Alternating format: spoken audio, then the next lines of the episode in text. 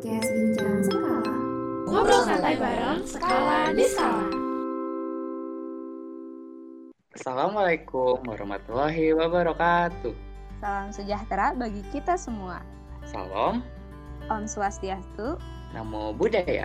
salam kebajikan. Selamat datang nih di podcast Bincang Skala. Gak kerasa nih ya udah episode ketiga aja gak sih? Kayak, oh Ih, udah lama juga ya. Mantap banget. Nah, di episode ketiga ini, perkenalin, aku Rafli dan ini partnerku. Aku Sakila. Kali ini kita bakal ngajak Bung dan Nona semua buat masuk ke sekelas. Ingat gak sih sekelas apa? Pasti inget lah ya. Aku coba. Itu se- Oke, sekelas itu singkatan dari skala mengulas. Nah, mengulas apa sih? Nah, episode kali ini nih di Bincang Sekali ini kita bakal ngobrol-ngobrol tentang UKM di Sastra Indonesia. Tapi by the way, anyway, Baswe ngomong-ngomong, Raffi tahu nggak UKM itu apa? Hmm, kalau bisa nebak bakal kasih dikasih apa nih sama Non Sakila nih Hmm, hadiah apa gitu. ya? Coba Satu aja dulu. Coba aja dulu. Oke, aku jawab ya. UKM tuh singkatan dari unit kegiatan mahasiswa bukan sih? Bener kan? Yap. Bener dong pastinya. Betul banget. UKM merupakan singkatan dari unit kegiatan mahasiswa. Pernah kepikiran gak sih gimana nih sebuah UKM dapat bertahan di masa pandemi kayak gini? Ini juga menjadi keresahan tersendiri oleh bintang tamu yang akan aku tanya-tanya nih. Langsung aku kenalin aja kali ya, nggak usah lama-lama lagi. Ada Bung Avril, Bung Khairul, dan Nona Emma. Eh, halo Bung Avril, Bung Sero, dan Non Emma. Gimana nih kabarnya? Halo, alhamdulillah baik banget. Wah, Baik, baik. alhamdulillah ya. Nah, kalau Bung Sero gimana nih kabarnya nih? Alhamdulillah sehat-sehat. Alhamdulillah. Lagi pada di mana nih? Pada di Nangor atau pada di rumah masing-masing nih? Kayaknya di rumah semua deh. Gimana Nangor nih? belum Gimana welcome. nih? Pada di mana nih? Biar bisa disemperin loh. Enggak Di kamar. kamar apa? Ini, ini lagi di kosan si mama. Waduh, Kosan mama. mama. Bung Avril di mana nih? Kalau aku lagi di Jakarta di rumah kebetulan, tapi tadi pagi baru pulang dari Jatinangor. Wah, Ngapain nih di makanya capek Nangor banget ya. Wah, berarti Ada pada di rumah nih. Ya, nggak bisa gue semperin dong berarti. Ya udahlah, nggak apa-apa lah ya. Oke. Nah, pasti pada tahu kan ya di sini kita bakal ngapain? Bakal nanya-nanya sih pastinya. Oke lah ya, kita mulai aja nih pertanyaannya ya daripada nunggu terus-terusan gitu. Yuk Hmm, capcus. pertanyaan pertama aja nih. Pertanyaan pertama ya. Oke, pertanyaan pertama dari aku ya. Aku penasaran deh, saat ini tuh kegiatan kalian apa aja sih selain kuliah gitu? Terutama kan udah satu tahun juga nih pandemi berlangsung. Pasti kalian ada kegiatan-kegiatan yang berubah gitu kan? Kira-kira apa aja sih yang kalian lakuin selama satu tahun ini dan apa sih cara-cara yang kalian lakuin buat beradaptasi sama situasi pandemi kali ini? Mau siapa nih yang mau jawab duluan? Dari yang paling cantik dulu aja, mangga Emma. Asik. Waduh, oke. cantik. deh, Iya, iya bener deh. ya. Malam ini paling cantik gitu. Bisa-bisanya, woi. Eh, selama pandemi ini ya, selama pandemi ini aku bener-bener kayak jadi kaum rebahan sejati, woi. Parah banget sih itu. Tapi selain kuliah, eh, aku juga kadang ya olahraga dikit-dikit, kayak badminton. Itu juga kalau misalkan ada temennya ya, ada partnernya buat badminton gitu. Kadang juga eh, ikut basket di sini. Tapi itu kadang-kadang sih banyak banyak rebahannya kalau aku. Gitu ya. Yang penting masih ada gitu ya aktivitas Iya. daripada enggak banget. Ya, soalnya Rebahan jalan, olahraga jalan. aku saking udah jadi kaum rebahannya kemarin sempat main kan ke pantai langsung demam dong parah Waduh, jaga kesehatan ya. Non Emma jangan sampai sakit. Bahaya loh kalau sekarang. Oke, siapa nih berikutnya yang mau jawab lagi? Yang senior dulu, yang senior dulu dong. Ayo. Waduh, waduh, waduh. ya udah tuh. Em, apa ya kalau pandemi sih pasti latihan-latihan semua di stop dulu ya. Tapi ya paling di rumah jogging-jogging buat jaga fisik lah paling kalau lagi niat sih. Sisanya ya rebahan juga.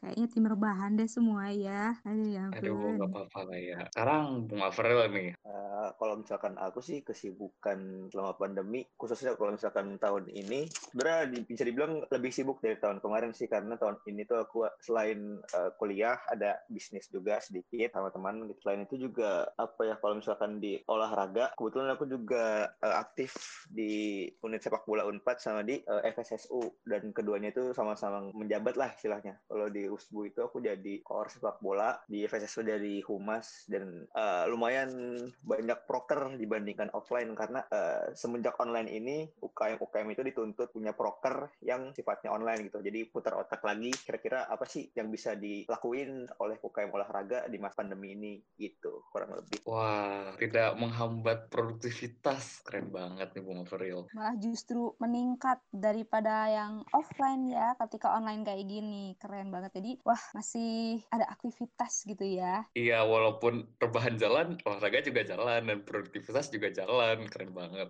Bung. Oke, pertanyaan berikutnya Nona Sakila nih yang Dari bakal aku nih, aku mau nanya nih. Dengar-dengar nih, kalian itu datang dari latar belakang keolahragaan yang berbeda. Lalu, bagaimana menurut kalian tentang keolahragaan di sastra Indonesia saat ini? Gimana nih eh, opini-opininya tentang keolahragaan yang ada di Sasindo? Mau siapa dulu yang jawab? Tadi kan Gantian deh dari paling dari yang bagus. terakhir. Oh, boleh.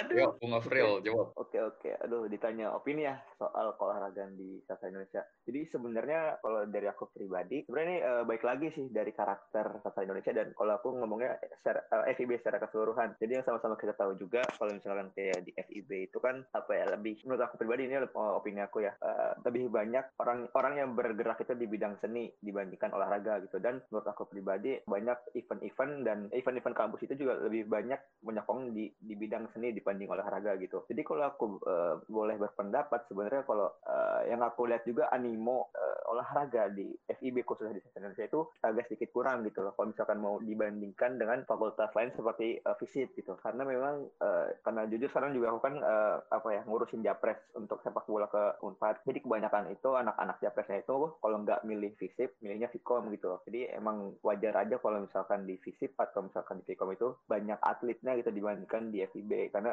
yang aku lihat juga di FIB khususnya di Sastra Indonesia lebih banyaknya itu eh, apa ya eh, anak-anaknya itu orang-orangnya itu bergerak di bidang seni gitu sih kurang lebih kalau menurut aku. Jadi ada fakultas yang lebih banyak menampung atlet gitu ya, seperti FISIP tadi. Oke, lanjut nih, siapa yang mau jawab? eh UKM keolahragaan di FIB ya. Kalau saya sendiri sih lihatnya ya emang kurang sih ya. Tapi banyak juga talenta-talenta kayak tersembunyi gitu. Jadi bukan di FIB itu bukan satu kelompok bareng gitu. Misalnya klub basket atau eh, volley satu tim itu semua bagus enggak. Cuman di tiap UKM tuh ada dua atau tiga orang yang ngaruh gitu di UKM UKM Unif misalnya. Kayak Averil ini juga kan di sepak bolanya tuh ngaruh banget. Dan di di sastra Indonesia juga, juga ikut bagus sih dan harus dijaga itu minimal biar UKM di FIB tetap hidup soalnya sayang aja takutnya mati gitu kan di tengah jalan si UKM UKM itu kayak gitu sih Oke, kat- jadi menurut Bung Ha- Khairul ini yang penting dipelihara itu ya dijaga Iya, biar dan nggak dikasih sampai sayang. punah.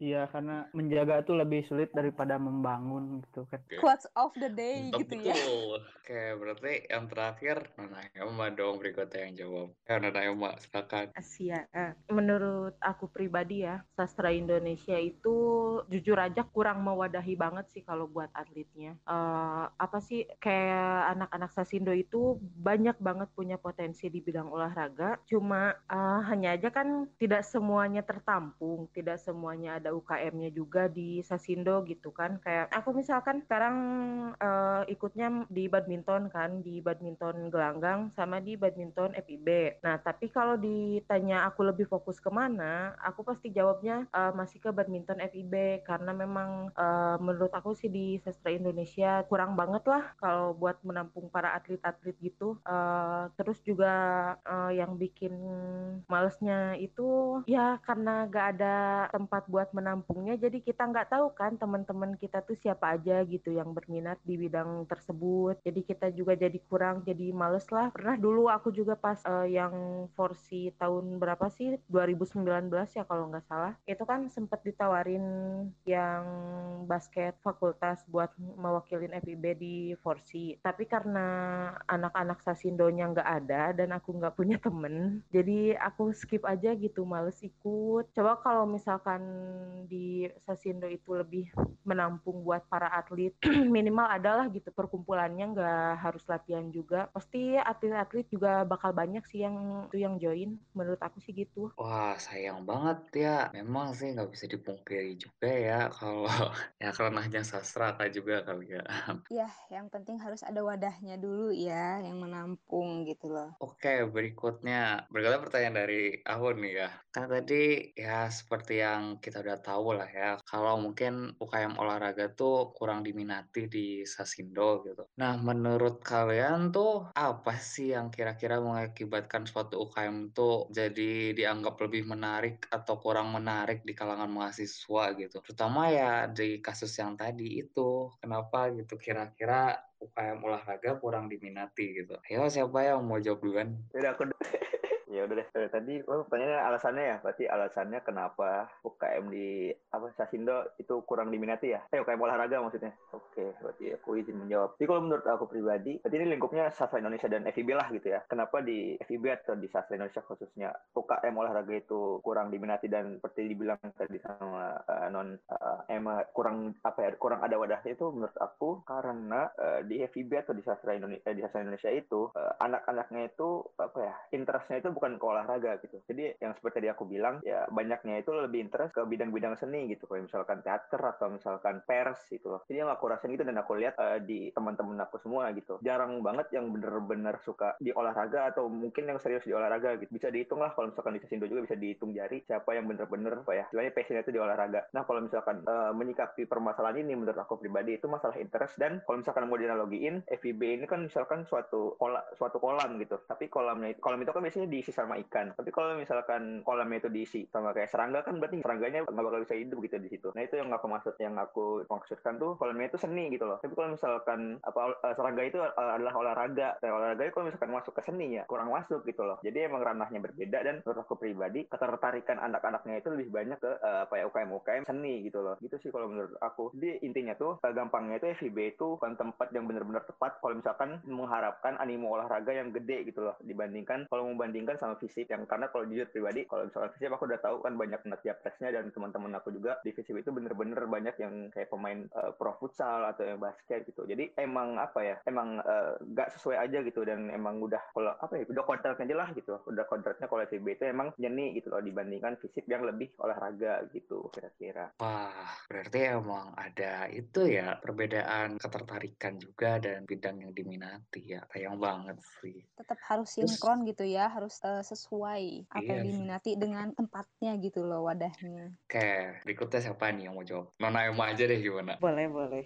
Tadi kan udah dijawab ya sama Evril. Uh, kalau misalkan FIB itu ya kurang cocok lah gitu kalau buat bidang olahraga. Ya emang benar sih gitu. Kalau masalah minat atau enggaknya sebenarnya pas aku dulu maba juga awal-awal ikut UKM badminton di Gelanggang itu tuh banyak kok lebih dari 20 angkatan 2018 kalau nggak salah ikutan badminton. Tapi itu cuma pas hari pertamanya aja. Ke sana ke sananya kan langsung turun drastis bahkan sampai nggak ada yang latihan lagi gitu. Kalau menurut aku sih kenapa jadi kurang diminati ya? Karena dari pihak internalnya sih kurang kayak kurang pendekatan, kurang merangkul juga ke si maba-mabanya gitu. Soalnya pas dulu aku juga ikut badminton di Gelanggang dan ikut badminton di fakultas, beda banget lah gitu cara ngerangkul uh, si cuttingnya ke kita yang ada di jurusan dan yang, yang di fakultas. Jadinya kita kan sebagai manusia juga bisa itu ya, bisa memilah dan memilih di mana kita lebih nyaman gitu, di mana tempatnya kita. Jadi kalau misalkan di Sasindo itu internalnya karena orang-orangnya masih yang itu-itu aja jadi kurang nyambung lah buat kitanya. Kalau menurut aku itu sih yang paling pentingnya internalnya dulu. Apakah dia bisa merangkul atau tidak? Itu yang menjadi salah satu daya tarik terbesar buat aku ikut UKM. Waduh, emang bener ya ternyata ada doang tuh gak cukup harus bikin nyaman juga. Iya nggak Nona Kila? Nah, itu kenyamanan banget Aduh. harus dinilai, harus dicari. Asik banget gak sih? Terus ngerangkul pokoknya. Oke, oke nih berarti jawab yang berikutnya jawab Bung Sairul dong. Siap, siap, siap. Em, kalau saya pribadi dari pengalaman meren ya kenapa banyak eh kenapa kurang gitu antusiasnya buat UKM UKM dari anak-anak FIB kalau dari pengalaman tuh suka banyak alasannya dari mahasiswa sendiri. Kadang karena tugas sih pertama. Kadang tugas kita kan novel baca artikel-artikel. Kadang kalau alasannya tuh ngerjain tugasnya lama gini gini gini gini gimana gitu ya. Karena dibandingin jurusannya khusus olahraga kan mereka mah nggak terlalu banyak mikir buat ngerjain tugasnya gitu. Karena tugasnya juga olahraga. Nah kita kan jadi dua gitu kebagi waktunya tuh bener-bener harus gimana ya jadi banyak waktu yang kebuang bukan kebuang kita kebaginya tuh jadi dua besar gitu buat waktu. Dan nanti resikonya tuh ke istirahat kurang kata anak-anak tuh kumpul sama temen kurang. Ya kadang alasan dari bukan alasan kita ya alasan lah alasan anak-anaknya sendiri itu sih karena waktu biasanya. Emang ya, waktu perlu diperhatikan. Kadang-kadang emang banyak apa lebih condong kesita oleh satu kegiatan dibanding kegiatan lain. Jadi harus pinter-pinter ke kitanya juga gitu. Iya nih, betul banget. Apalagi kemarin-kemarin waktu masih online kan tugas banyak banget ya. Apalagi baca-baca karya sastra juga. Aduh ya Allah,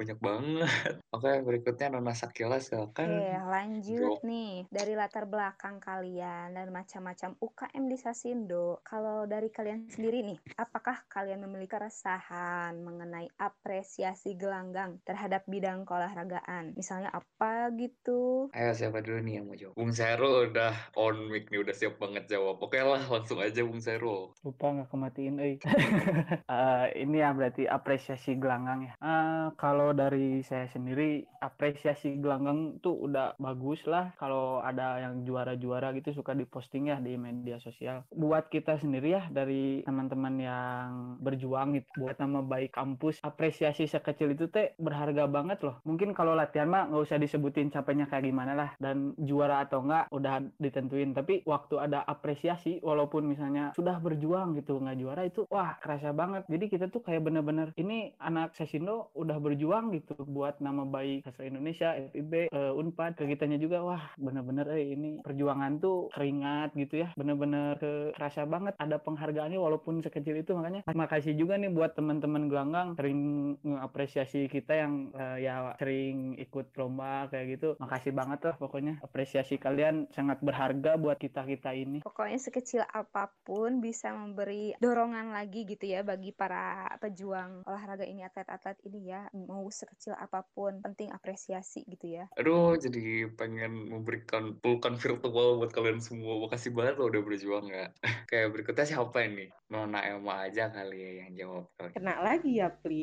Eh, keresahan aku buat KM di Gelanggang, khususnya di bidang olahraga itu, eh, aku takutnya kalau semakin lama dibiarkan seperti ini, semakin lama nggak disediakan eh, tempat untuk kita para atlet, istilahnya yang ngumpul, tahu satu sama lain kayak gitu, aku takutnya nanti atlet-atlet di Gelanggang itu jadi minder gitu loh sama anak-anak lain yang berada di bidang seni, karena ya bisa kita lihat lah ya, kalau yang di bidang seni itu kayak dirangkul banget gitu. Kok kita enggak? Jadi timbul kayak insecure gitulah di diri kitanya. Kalau menurut aku ya bagus sih gelanggang sudah banyak mengapresiasi kita gitu walaupun kadang nggak menang. Tapi alangkah lebih baiknya kalau gelanggang juga memberikan wadah untuk kita bisa berkumpul gitu biar ya minimal saling tahu lah gimana cara mengelolanya atau kita bisa sharing-sharing yang bukan di bidang kita juga nggak apa-apa gitu. Yang penting ada wadahnya dulu aja. Itu sih yang paling dikhawatirkan takutnya nanti para atletnya pada minder dan ya mungkin kayak April jadi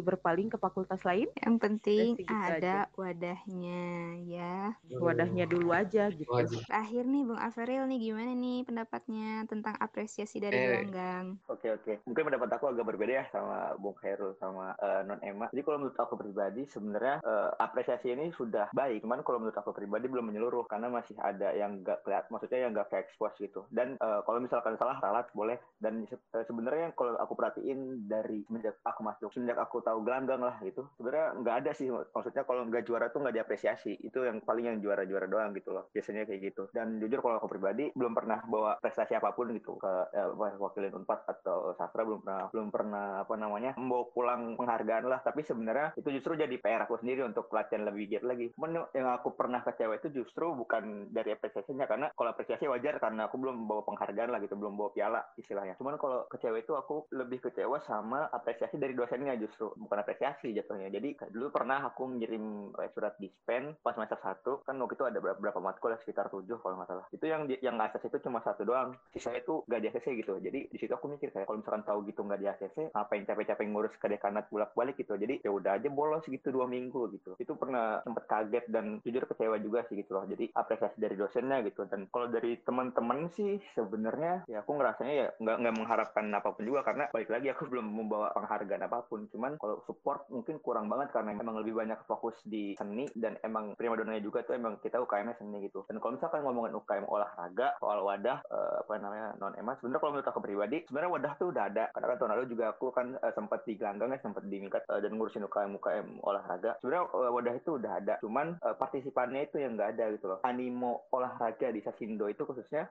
menurut aku pribadi sangat sulit gitu. Dan kalau misalkan menyikapi hal ini itu sama, sekali nggak bisa dipaksa lah kalau masalah animo. Jadi ya kalau aku pribadi emang balik lagi emang kurang cocok aja gitu. Misalkan olahraga itu terlalu digencar-gencarkan gitu kalau misalkan di lingkungan uh, sastra ini. Karena ya nggak bisa menutup kemungkinan kalau aku pribadi emang lebih apa ya dominannya ke seni. Cuman kalau misalkan mungkin kalau misalkan yang aku akan lakukan ya kalau misalkan jadi anak Kasindo aku bakal nyari lingkungan lain nyari wadah lain yang uh, bakal bisa nerima misalkan ke fakultas atau ke kalau universitas gitu. Jadi kalau menurut aku kayak gitu untuk aku mencapai uh, kalau misalkan UKM yang di Kasindonya itu khusus olahraga itu kurang kurang mewadahi dan susah untuk develop ke depannya gitu sih kira-kira. Oke, dari Bung Afril pokoknya itu harus ada wadah ya. Terus dan uh, support atau dukungan dari segala arah jangan dari satu arah dari teman aja gitu jadi semua juga diperlukan gitu ya dukungan itu kaget juga sih ya dari penjelasan Bung Avril gitu kalau ternyata dosen juga kurang mengapresiasi juga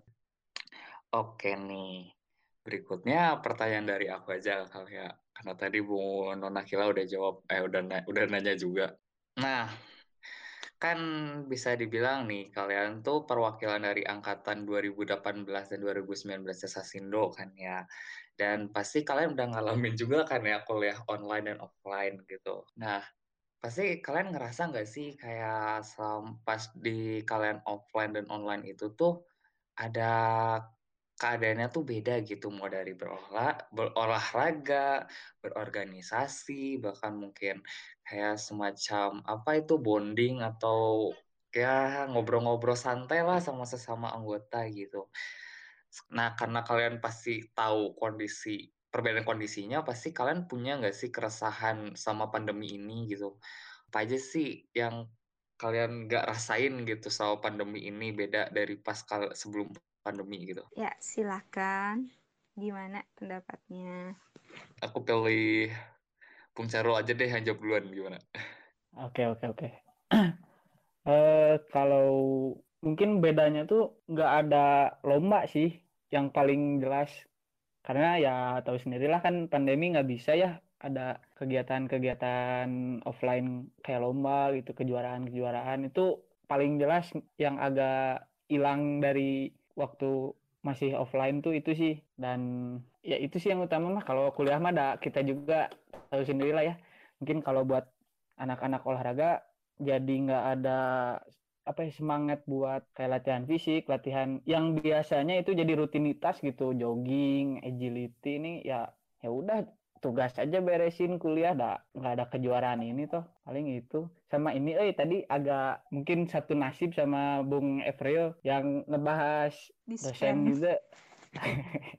Ya barangkali gitu kan nanti ada dosen yang ngedenger juga. Soalnya kalau kesahnya sama lah karena dulu juga pernah gitu ngurusin dispen gitu ya kan kadang di di FEB itu agak susah ngurus surat dispen. Mungkin kita misalnya ngurus surat dispen tuh hari ini keluarnya dua atau tiga hari gitu nggak hari H.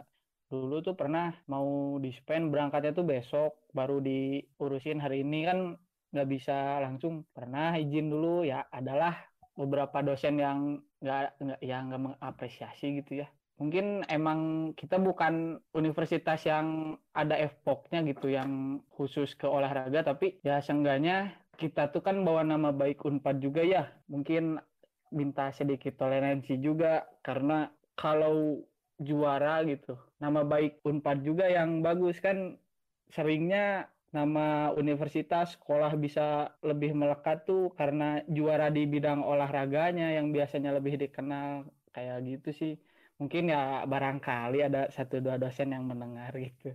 Gitu sih paling. Jadi sesi curcol ya ya ampun. Boleh nih dilanjut nih. Iya ayo siapa nih berikutnya? Nona Emma aja gimana? Waduh. Ya aku deh aku. Mau mengajukan diri nih sekarang mah. Waduh. Ya aku kurang lebih sama lah kayak Hairul ya. Kangen pas itu sih yang merasa paling kehilangan tuh pas ada lomba-lomba gitu terus juga kan dulu karena aku sempat melewatkan kesempatan buat ikut forsi pas yang kita tahun pertama kuliah itu eh, nah aku tadinya menargetkan tahun depannya aku pengen ikut gitu di itu sampai tembus forsi lah gitu minimal Terus juga yang paling aku kehilangan tuh lomba di gelang di gelanggang itu apa sih? Lupa lagi yang kalau kita pas malam mikat. Terus ada lomba panconya kan. Dulu kan aku udah udah dua kali juara nih dua tahun. Aku nargetin sebenarnya empat tahun berturut-turut juara panco, tapi nggak jadi karena pandemi itu sih yang aduh saya sangat disayangkan gitu. Dan segitu aja paling. Wah, sayang banget ya. Soalnya Pancong nggak bisa online ya. Waduh. Kangen kompetisi ya. Atlet-atlet yang kangen kompetisi ini nih. Oke, berikutnya Bu Afro ya berarti yang jawab. Oke, aku menjawab ya, izin menjawab. Jadi kalau misalkan selama pandemi yang jadi keluh saya ada pasti sih, karena jangankan atlet deh, orang di bidang mana pun tuh perlu wadah untuk berkompetisi dan butuh war, apa ya wadah untuk dihargai lah. Nah, salah satunya atlet ya itu ya berkompetisi gitu. Mau itu skala kampus, mau itu skala antar kampus. Dan jujur, semenjak aku masuk uh, di unit sepak bola Unpad, salah satu target aku itu Liga Mahasiswa gitu loh. Aku tuh pengen ya seenggaknya sebelum lulus tuh ikutlah Liga Mahasiswa. Karena kan ibaratnya dengan aku memutuskan untuk kuliah itu kan udah berakhir lah masa atlet aku. Jadi jadi atlet, dari atlet ke jadi student atlet lah gitu. Jadi target aku tuh salah satunya tuh Liga Mahasiswa yang paling besarnya cuman ya gara-gara pandemi ini yang sangat menyebalkan ya jadi nggak bisa ikut apa nggak bisa mengikuti kegiatan tersebut karena nggak diselenggarakan gitu dari liga mahasiswanya.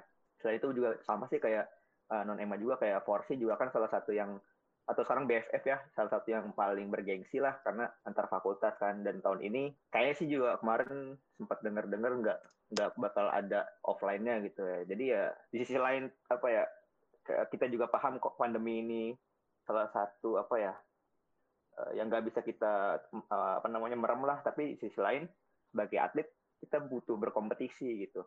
Itu yang pertama. Tapi kalau yang kedua yang aku rasa uh, pandemi ini tuh jadi uh, aku sebagai pegiat olahraga nggak bisa berlatih. Kenapa apa latihan itu penting? Karena kalau dalam olahraga kelompok ya khususnya sepak bola atau futsal latihan tim itu sangat penting gitu untuk chemistry dan untuk melatih mental. Karena kalau latihan sendiri itu mental nggak dapet. Karena kan ibaratnya uh, apa ya, olahraga sepak bola atau futsal kan olahraga fisik uh, olahraga yang berbenturan secara fisik. Nah itu tuh butuh sering berbenturan lah untuk melatih mental melatih uh, apa namanya kekebalan juga gitu loh. Nah, kalau misalkan kayak sekarang kan sendiri sendiri latihannya nggak jarang ketemu lawan gitu. Ketemu lawan jadi lembek atau kaget. Nah itu yang aku rasa sangat sangat disayangkan lah gitu uh, untuk kami para atlet. Itu sih paling. Oh Emang ya pas pandemi kayak gini emang ya sih. Nggak bisa dipungkiri juga ya banyak kegiatan offline yang terpaksa tutup juga gitu. Sayang banget. Eh tapi dengar-dengar katanya anak-anak bola bambu katanya latihannya pakai main PES atau FIFA gitu ya. gitu kayak gitu. Jadi dialihkan gitu ya ke wahana lain. Ya, ya mungkin nggak bakal bisa latihan fisik sih, tapi kan setidaknya masih bisa merangkul kedekatan juga karena kan ya di olahraga, apalagi olahraga tim kan pasti kedekatan dan kerjasama kan harus diutamakan juga ya, harus dilatih juga ya, ya enggak? Harus dilatih ya. Oke, okay. pertanyaan berikutnya, Nona Kila pasti ada pertanyaan berikutnya. Lanjut, ada dong, masih ada nih, masih mau ditanya-tanya nih. Uh, lalu nih, dengan kalian yang berasal dari latar belakang olahraga yang berbeda-beda nih. Boleh dong kasih tahu prestasi apa aja yang pernah kalian raih? Misalkan pernah juara ini, ini, ini di sini, di sini, di sini gitu. Kasih tahu dong di sini nih di bincang skala ini.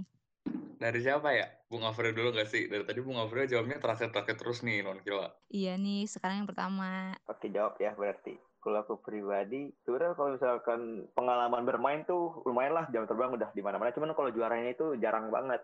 Kalau misalkan yang juara itu dulu aku sempet juara satu itu SMP deh kalau nggak salah juara satu nama eventnya tuh invitasi pelajar se DKI Jakarta jadi aku mewakili Jakarta Selatan itu uh, apa ya tingkat SMP itu juara satu waktu itu tahun 2015 terus kalau yang juara satu itu sisanya sih kayaknya jarang juara. Jadi kayak tahun 2016 pernah main di Kejora International Cup itu di Johor uh, Malaysia itu kalah delapan besar itu waktu itu ngewakilin Indonesia sih mewakilin Indonesia. Tapi timnya itu dari Jawa Barat waktu itu aku asli Jawa Barat. Terus 2017 pernah juga main di Singapura di SSL Cup deh kalau nggak salah. Itu kalah juga di delapan besar waktu itu. Itu wakilin Indonesia juga tapi ya timnya sama asli juga asli Jawa Barat. 2017 itu juga pernah uh, kalau di Indonesia itu kalau uh, di usia 17 itu kalau di bola salah satu event terbesar tuh Piala Suratin kalau teman-teman pernah dengar aku pernah wakilin nama timnya tiga naga waktu itu. Aku wakilin dari Riau tapi kalah delapan besar juga di nah, apa namanya nasional. Itu kayak nggak tahu tuh kayak delapan besar tuh kayak emang kutukan aku deh selalu kalah delapan besar. Kayaknya itu sih sisanya kalau misalkan pas kecil pas masih SSB sering ikut kayak festival-festival gitu yang turnamen kayak Danon gitu gitu terus ya festival-festival SSB itu mah itu juga kayaknya jarang juara deh. Kalau juara tiga atau nggak juara dua nggak pernah juara satu. Terus kalau pas di di unpadnya sendiri belum pernah bawa piala gitu. Terakhir sih yang waktu itu ngebela uh, pernah ngebela Unpad itu main di Jogja 2019 waktu semester 1 yang tadi yang tadi nggak di ACC itu apa namanya di Spainnya itu uh, main di Piala Pancasila UGM itu nggak lolos grup kalah itu udah sih kayaknya kalau dari aku itu deh apa ya prestasi prestasinya nggak banyak sih sebenarnya. Rezekinya di delapan besar ya Bung Averial ini masih 18 lagi 18 lagi. Tapi keren juga nih pernah ke Malaysia pernah ke Singapura. Gabung Rafli keren gak sih? Keren banget. Aku aja nggak pernah tuh kayak keluar pulau. Waduh. Udah jadi curhat. Oke. Okay.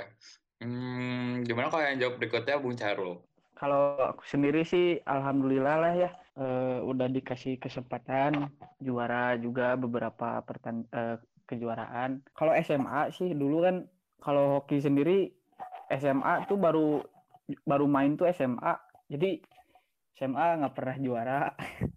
Tapi alhamdulillah di Unpad sendiri udah dapat beberapa juara. Kalau ngebawa nama Unpad sendiri di ISTN Jakarta itu alhamdulillah juara tiga putra tingkat nasional. E, kalau ceweknya tuh juara dua kalau nggak salah kalah lawan UNJ terus di Bali Festival waktu itu tuh ke dapat ketiga di apa ya namanya kan suka ada ini tuh tingkatan kayak tingkat satu dua tiganya. Nah di tingkat tiganya yang putra alhamdulillah dapat juara tiga. Terus yang paling diingat gitu ya ngewakilin Unpad tuh waktu main di UGM alhamdulillah itu putra putri dapat juara satu di UGM tuh. Wah itu kenangan bisa lah. Banyak yang nggak suka juga. Wah kita mah enjoy malah sampai nyanyi halo Bandung itu di di UGM tuh waktu beres juara.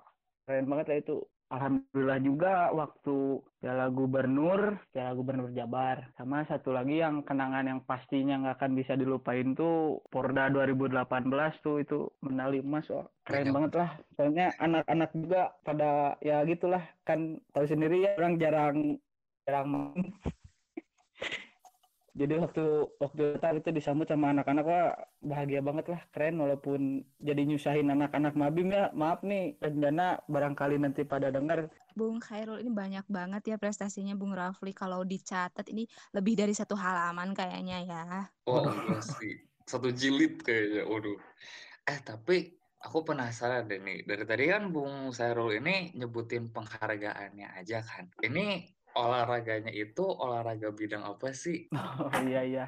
Aku tuh main ini hoki hampir mirip lah sama hoki es tapi yang aku main tuh main eh, di indoor sama outdoor jadi nggak pakai sepatu roda kadang suka ada yang nanya itu hoki indoor mainnya pakai sepatu kayak sepatu es atau gimana Cina? kan di Indonesia nggak ada es kalau kita sendiri mainnya pakai sepatu jogging biasa sepatu running cuman bedanya dari stick bola sama perlengkapan safety-nya agak beda sih dari hoki es Wah, kayaknya menarik sih ya. Terus nih, yang terakhir nih, non Emma gimana nih prestasinya? Ada nggak sih? Pasti banyak lah, nggak bakal kalah ada daripada Kalau ikut kompetisi, aku dari kecil sebenarnya dari kalau nggak salah dari kelas 4 SD udah mulai ikut lomba kabupaten di bidang badminton.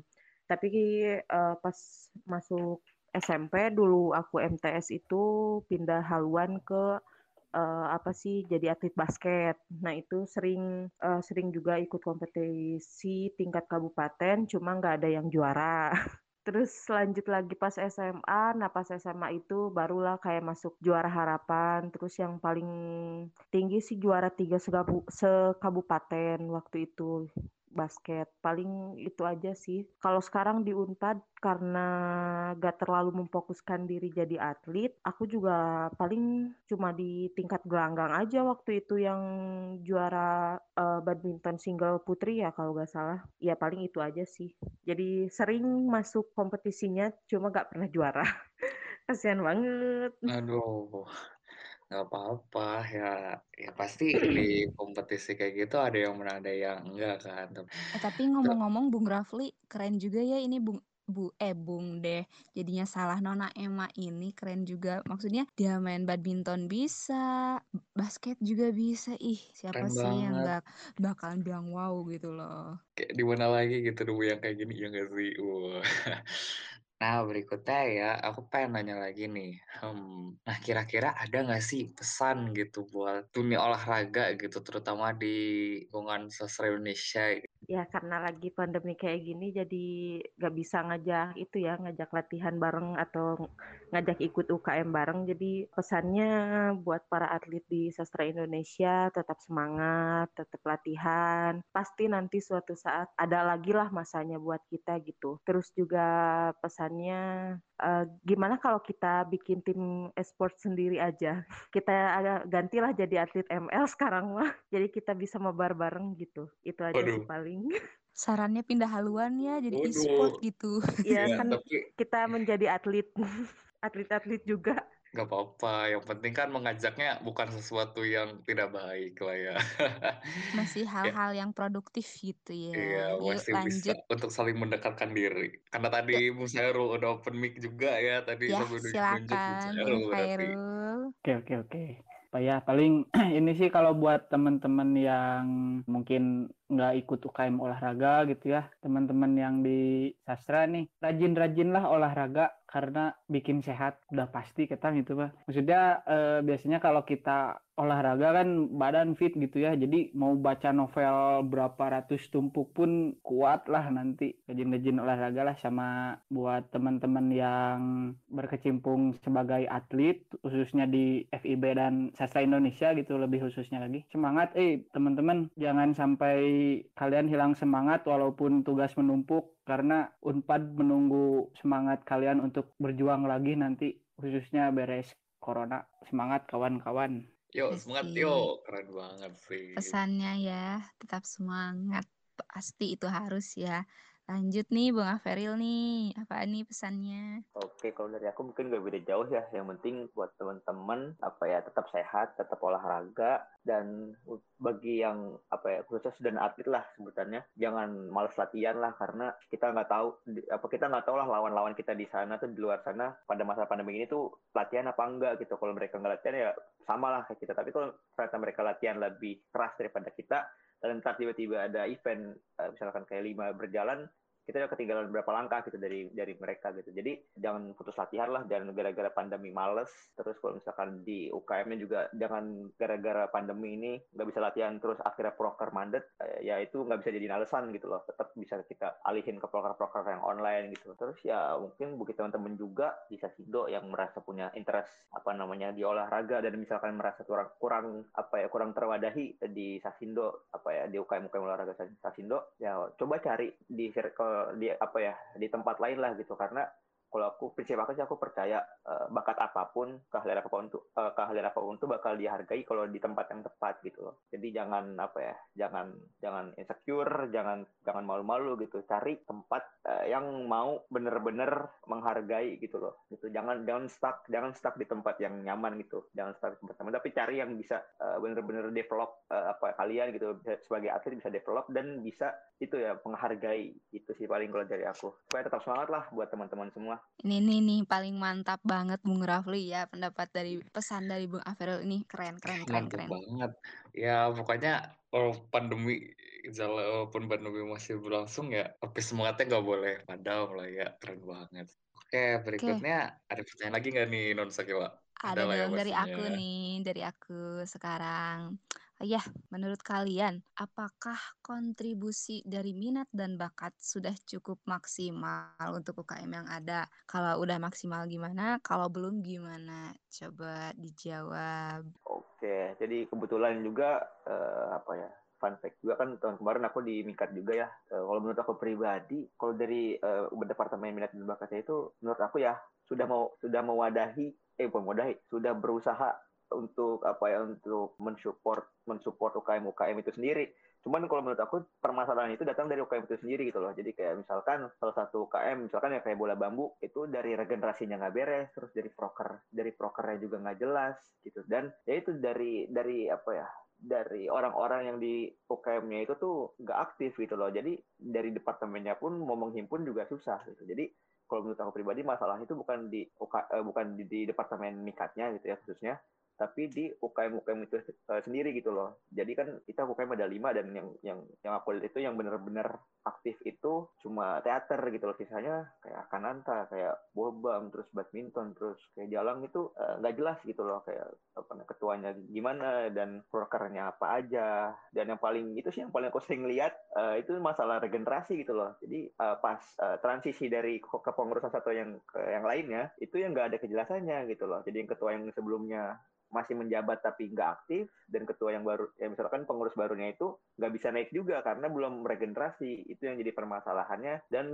satu lagi ya animo animo apa namanya anak-anak Sacindo itu sendiri gitu loh. Animonya sangat kurang sehingga UKM tersebut juga nggak uh, nggak ada nggak terja apa nggak tergerak gitu loh. Itu sih kalau menurut aku. Jadi lebih ke struktur internalnya ya belum uh, terorganisir gitu ya. Oke kalau Mikat dari tahun-tahun eh dari tahun ke tahun bagus terus sih dari kayak penyelenggaraan apa sih yang gelanggang berkeringat gitu apa yang lomba sesi itu yang kayak gitu iya, kegiatannya iya rame dan ditunggu-tunggu lah sama anak-anak pasti itu. Ya walaupun sekarang nggak ada ya udah udah takdir teh ya pandemi mah nggak ada yang bisa campur tangan. Terus kalau dulu-dulu juga tuh waktu ada apa yang FIB teh kalau FIB apa sih lombanya? Eh porseni. Ah, porseni FIB itu dulu lumayan tuh anak-anak mikat juga pada nyari. Misalnya kayak aku tuh diajak apa dulu teh Uh, volley enggak volley nggak main. Ini apa yang lomba lari tuh lomba lari. Terus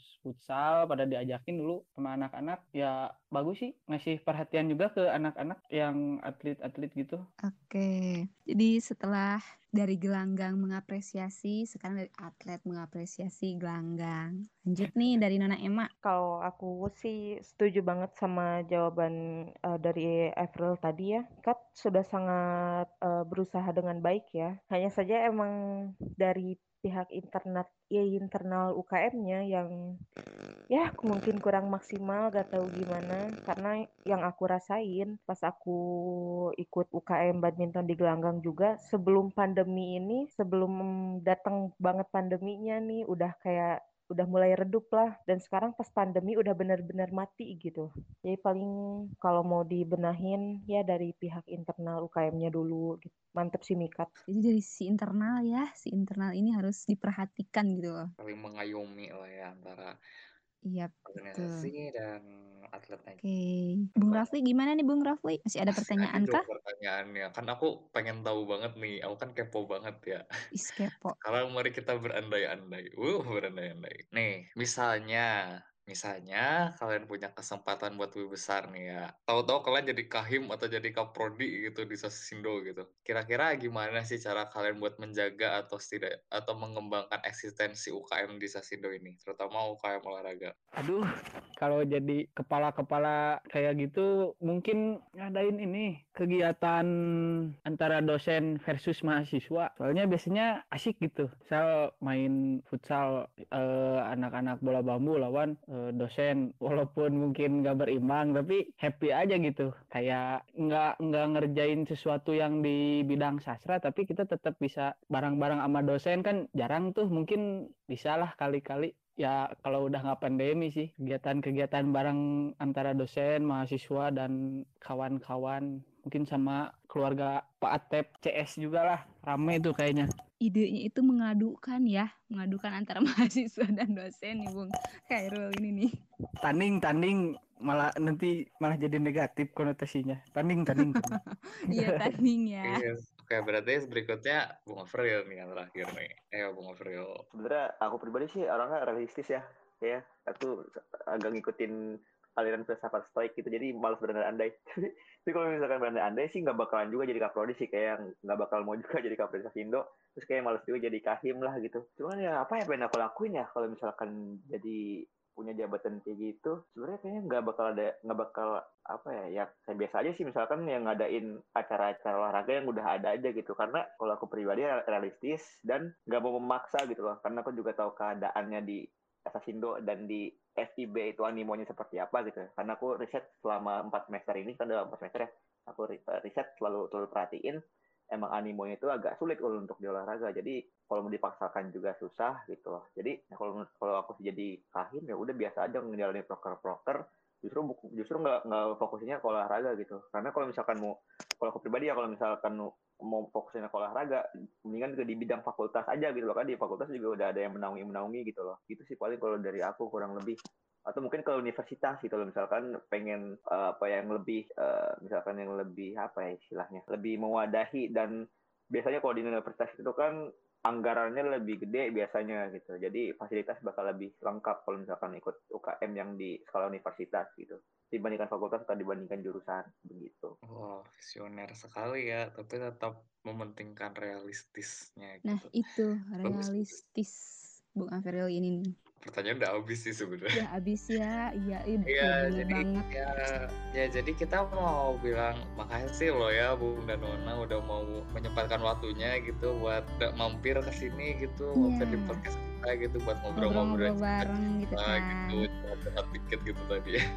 Ya, udah Banget. Terima kasih banyak untuk tiga orang yang ada di bincang sekala malam ini, Bung Aperil, Bung Khairul, dan Nona Emma udah ba- berbagi cerita gitu buat sama kita. Tiga orang kerennya Sasindo punya nih, asik. Terus mendengarkan podcast Bincang Skala. Karena pastinya masih banyak episode-episode seru lainnya di podcast Bincang Skala ini. Iya bener banget. Terus selain itu jangan lupa juga untuk follow akun Instagram Gelagangku karena di sana bakal ada info-info seputar podcast bincang skala juga. Terus nah itu juga ada info-info menarik juga loh. follow gelanggangku sama follow bincang skala di Spotify masing-masing. Nah terus nih terakhir banget nih aku ada permintaan deh sama Bung dan Nona nih. Apa Kita mau tuh? kita kita jargon bareng-bareng yuk mau nggak? Apa tuh? Gimana tuh jargonnya tuh? Jargonnya ini simple banget kok Nona. Jadi kalau aku bilang bincang skala kita bareng-bareng bilang ngobrol santai bareng skala ini skala kayak gitu. Paham kan? Gampang kan? Gampang banget pasti. Gimana nih Bung Nona? Gimana nih? Siap gak nih Bung Averil, Bung Hero sama Non Emma siap gak nih? ayo ayo ayo Ayo, ayo, siap. yuk. Bincang skala Ngobrol santai bareng bareng skala di. Yeay. Yeay. Yeay.